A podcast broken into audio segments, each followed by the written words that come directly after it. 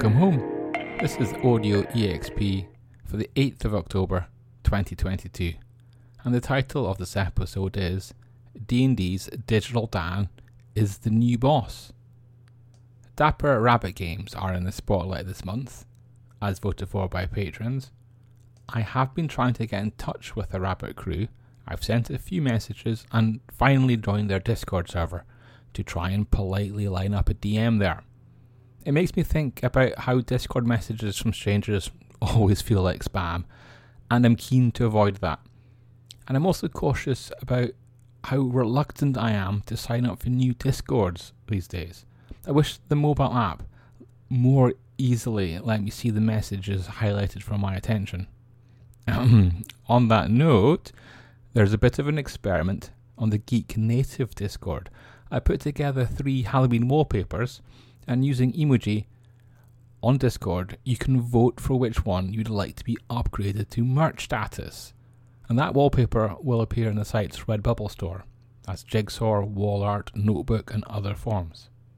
Now, let's dive into that D&D news because there are simply loads this week.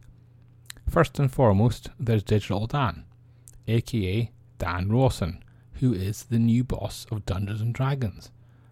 Dan has worked in Korea and India, and you have to imagine that the Near and Far East are big targets for Hasbro. He's worked at Coupang and Flipkart, and I know both companies through my day job in digital marketing. They are both e commerce successes. Dan's played a part in that, and you know Wizards of the Coast are super keen. However, Dan also worked at both Amazon and Microsoft. Those are two companies that Cynthia Williams, the as of this year Wizards of the Coast boss, work for.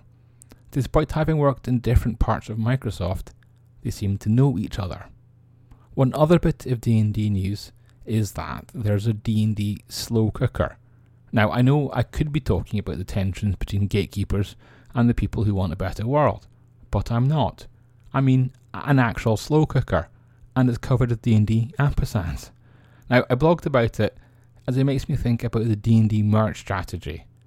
I've just poked fun at gatekeepers, but is there a quality line that wizards must not cross with D&D? Does fantasy escapism begin to be a little bit less of an escape if it's around every corner and in our mundane life? There's also new D&D Lego coming, and that's cooler. What makes this extra cool is that you get to design it. The competition is part of D&D's 50th birthday, and because LEGO tries to be a good company, the prize here isn't just exposure or the chance to make your design real. The winners will get 1% of all sales that their D&D design generates plus other prizes. So simply put, this competition will make you rich if you design a global success. I've not been all D&D fanboy this week though. VPN Overview hit me up with a league table of privacy policies so we can compare Disney Plus which does terribly in it with platforms like PlayStation. I asked them to investigate how easy it is to read Wizards of the Coast privacy policy, which applies to things like D&D Beyond and Magic, and they came back with some comments. In terms of it being a bad policy, it's kind of mid-table. It's definitely better than Disney Plus, but it's not good enough. The VPN site estimates that you need a college level education to fully understand it, and that's bad news because it applies to people 13 and up. How can wizards expect a 14 year old to understand that legalese? Well, maybe Digital Dan will step in and improve, but I suspect it's not top of his to do list. Then there's the D&D movie coming, which I fear I'll hate, but I hope I'll love. I can now confirm that there will be two Honor Among Thieves prequels coming, not yet in movie form, but as two novels. One focuses on that owlbear wild trapping druid Doric, and the other on a trip to Neverwinter. Meanwhile, over at Geek Native, if you're fed up with the Forgotten Realms, the Nine Heavens Press wrote up the Bulksari for me. I'm definitely pronouncing that one wrong. The monster is inspired by Korean folklore and it appears in the undying corruption setting and adventure from the Korean American publishers. You can find its 5e stats and an essay about why it makes such a great big bad and links to the Kickstarter on the blog. There's also a commissioned article on the blog this week from the author and artist Derad Malikane. It's called Charisma Saves Improving Improv, and it's about how improv plays a key part in tabletop games, how it can help you and the group, and generally be helpful. Now, I'm going to loop back to freebies in a bit, but since Essen Spiel is on as we speak, and since the hottest product in DriveThruRPG right now is Fabula Ultima, I want to call out that I spotted the quick start earlier this week. Hey, it might have been a scoop, I'm not sure. However, the links are also on the blog, so if you want the 52 page intro into the Japanese RPG inspired tabletop game, it's there. I think it looks good. I also think Black Panther 2 looks good. I didn't spot the trailer before anyone else, and gosh, imagine having a Marvel scoop, but I wrote it up anyway. What do you think? Have you seen the trailer? Do you think the movie can live up to either the legacy or the hype now?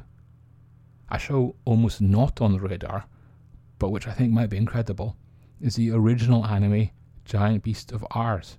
I can barely find anything in English about it. I've been translating from the Japanese.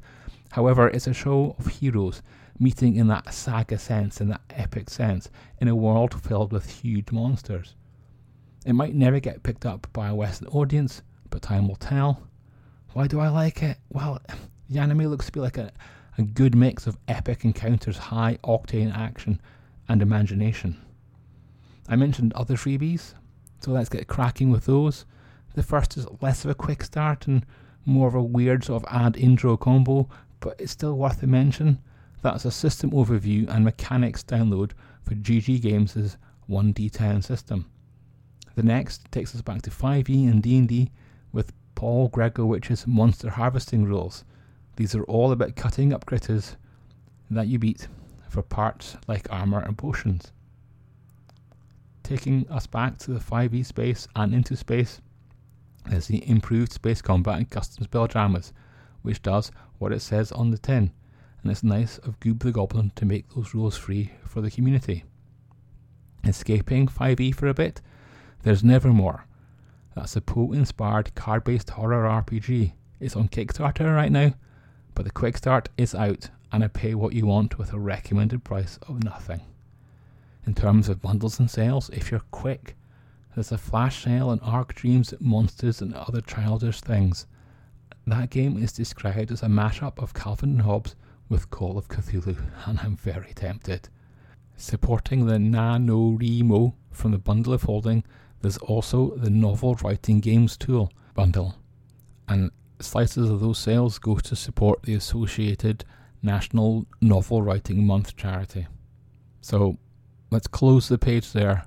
Keep safe, keep creative, and I'll see you next week.